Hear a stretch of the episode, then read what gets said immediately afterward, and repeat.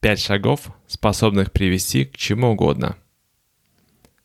Связь с собой, ощущение цели, общение, сотрудничество и празднование результата.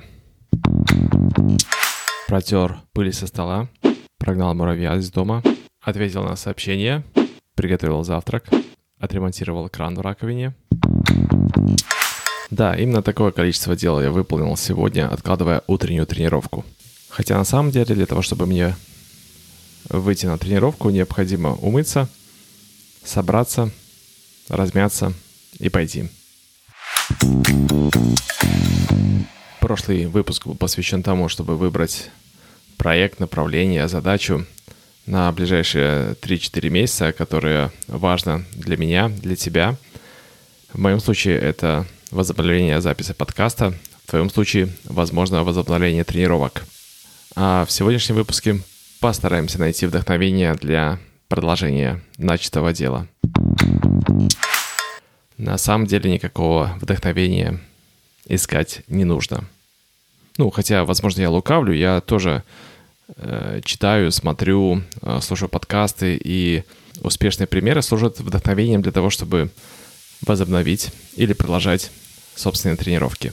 Пожалуй, буду использовать эти два примера, потому что я возобновляю подкаст, а подкаст о ходьбе, поэтому актуально, думаю, возобновить тренировки э, или прогулки, чтобы маленькими поступательными шагами вернуться к ритму, к бодрости, э, обрести здоровье, улучшить свою форму, настроение. И на этом пути будет встречаться сопротивление, отсутствие мотивации, усталость, упадок сил, чувство, что это все бесполезно, или что результаты предпринятых действий незначительны, чтобы продолжать. Я могу предположить, что есть слушатель, слушательница, которая может себя заставить и упрямо идти к успеху, и добиваться своего, и через «не хочу» продолжать совершать рутинные дела ежедневно.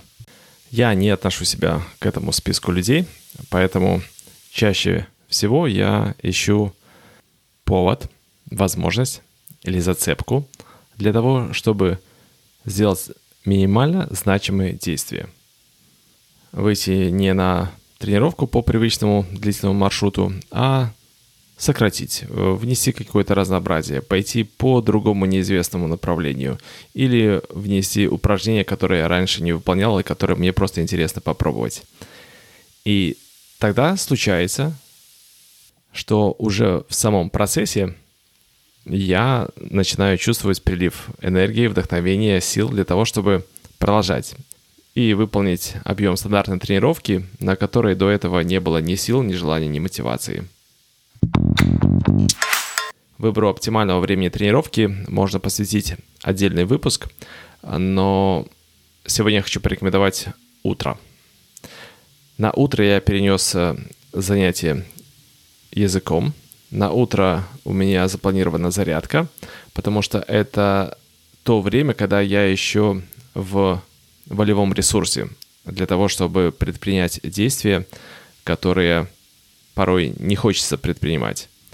Это как съесть лягушку на завтрак, то есть начать э, с того, что не так уж и хочется, потому что э, вечером, э, после рабочего дня, этот волевой ресурс э, еще более исчерпан э, благодаря тому, что предпринимается множество э, решений, выполняются задачи, э, делаются э, выборы, и все это истощает возможность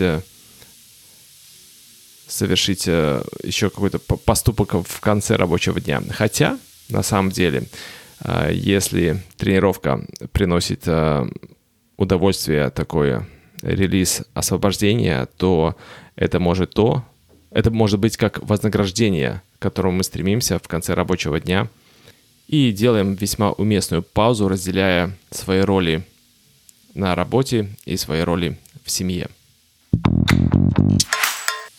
Сейчас хочу поговорить о, о мотивации внешней и внутренней.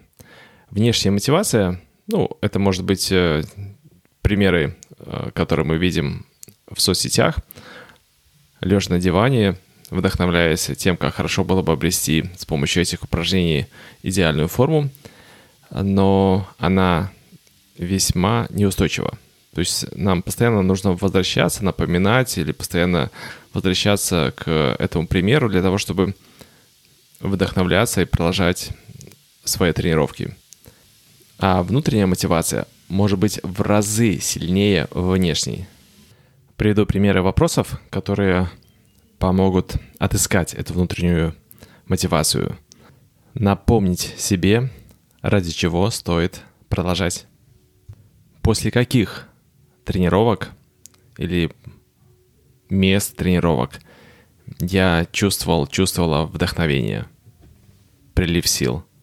Какая тренировка вспоминается в первую очередь, когда я был в одиночестве и мог сам планировать степень нагрузки, а, возможно, ярким образом всплывает тренировка, на которой присутствовал инструктор, единомышленники или друг, который оказывал поддержку. Как я себя чувствовала, чувствовал спустя время регулярных тренировок? Какой результат для меня был наиболее значительным после периода регулярных тренировок? Может, это было отражение в зеркале, может быть, это был подъем на четвертый этаж без одышки или отсутствие ноющей боли в спине благодаря регулярной активности. А можно пойти и от обратного, в зависимости от того, мотивирует тебя морковка или кнут. Вспомнить или взглянуть на образ, который так не нравится. Вспомнить состояние боли, которое хотелось предотвратить. Вернуться к тем периодам, когда приоритет отдавался семье, работе, и это происходило в ущерб времени, которое можно затратить на свое физическое, интеллектуальное или духовное развитие. Проанализировать причинно-следственную связь, с, связанную с отсутствием тренировок, полноценного отдыха, сна, питания. Как это влияло на состояние здоровья, настроение, на взаимоотношения с близкими и коллегами.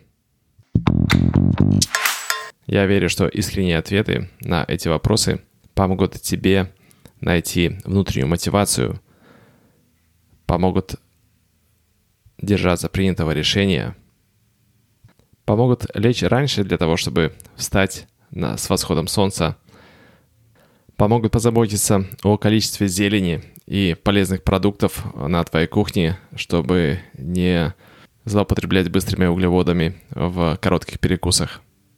Почему важно иметь эту внутреннюю мотивацию?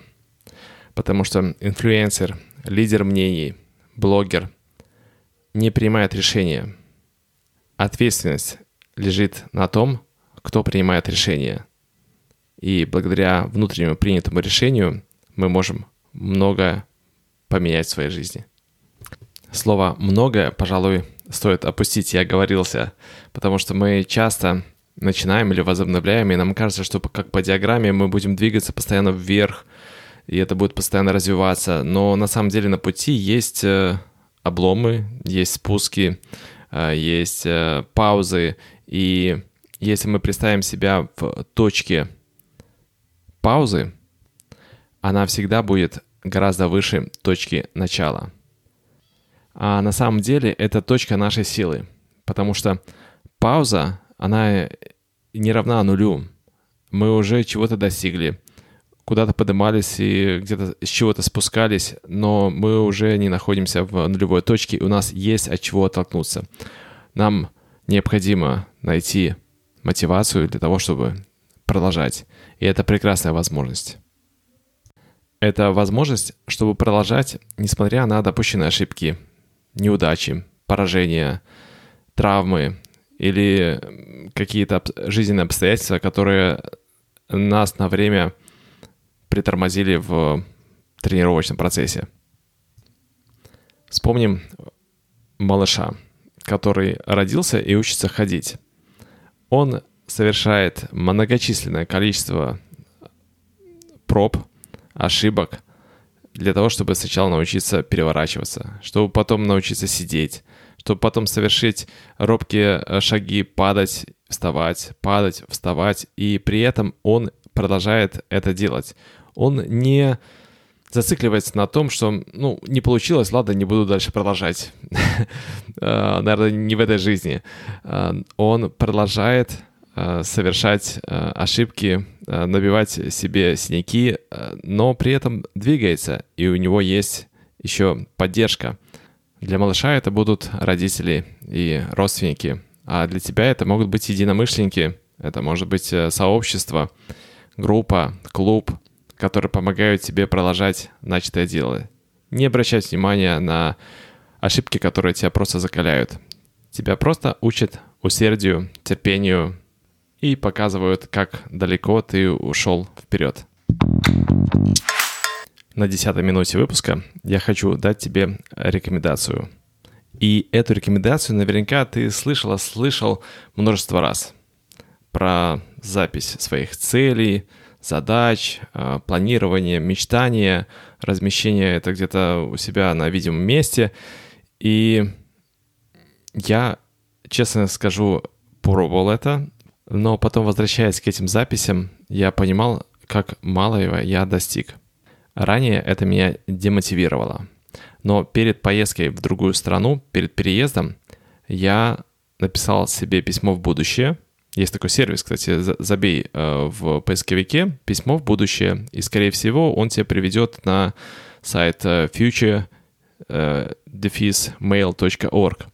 С помощью этого сервиса ты можешь отправить себе в будущее на шесть месяцев вперед, на три месяца вперед, а может быть на пять лет вперед послание с своими внутренними посылами, ответами на вопросы, для чего ты предпринимаешь это действие.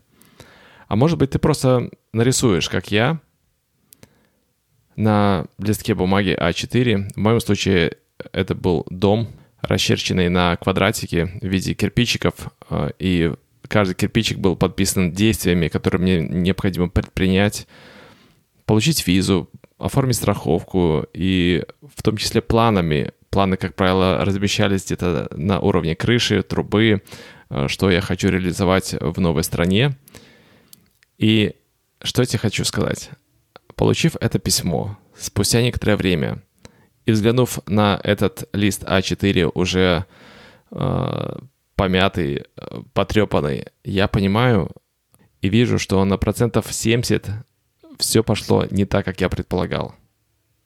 Но тридцать процентов это та моя победа, та моя уже не нулевая точка, которая порождает чувство внутреннего удовлетворения, уверенность в предпринятом решении. И также, оглядываясь назад, показывает, какие новые возможности открылись благодаря тому, что не все запланированное случилось. Приглашаю тебя ответить на вопросы, поискать свою внутреннюю мотивацию, написать письмо в будущее, а может быть, нарисовать рисунок.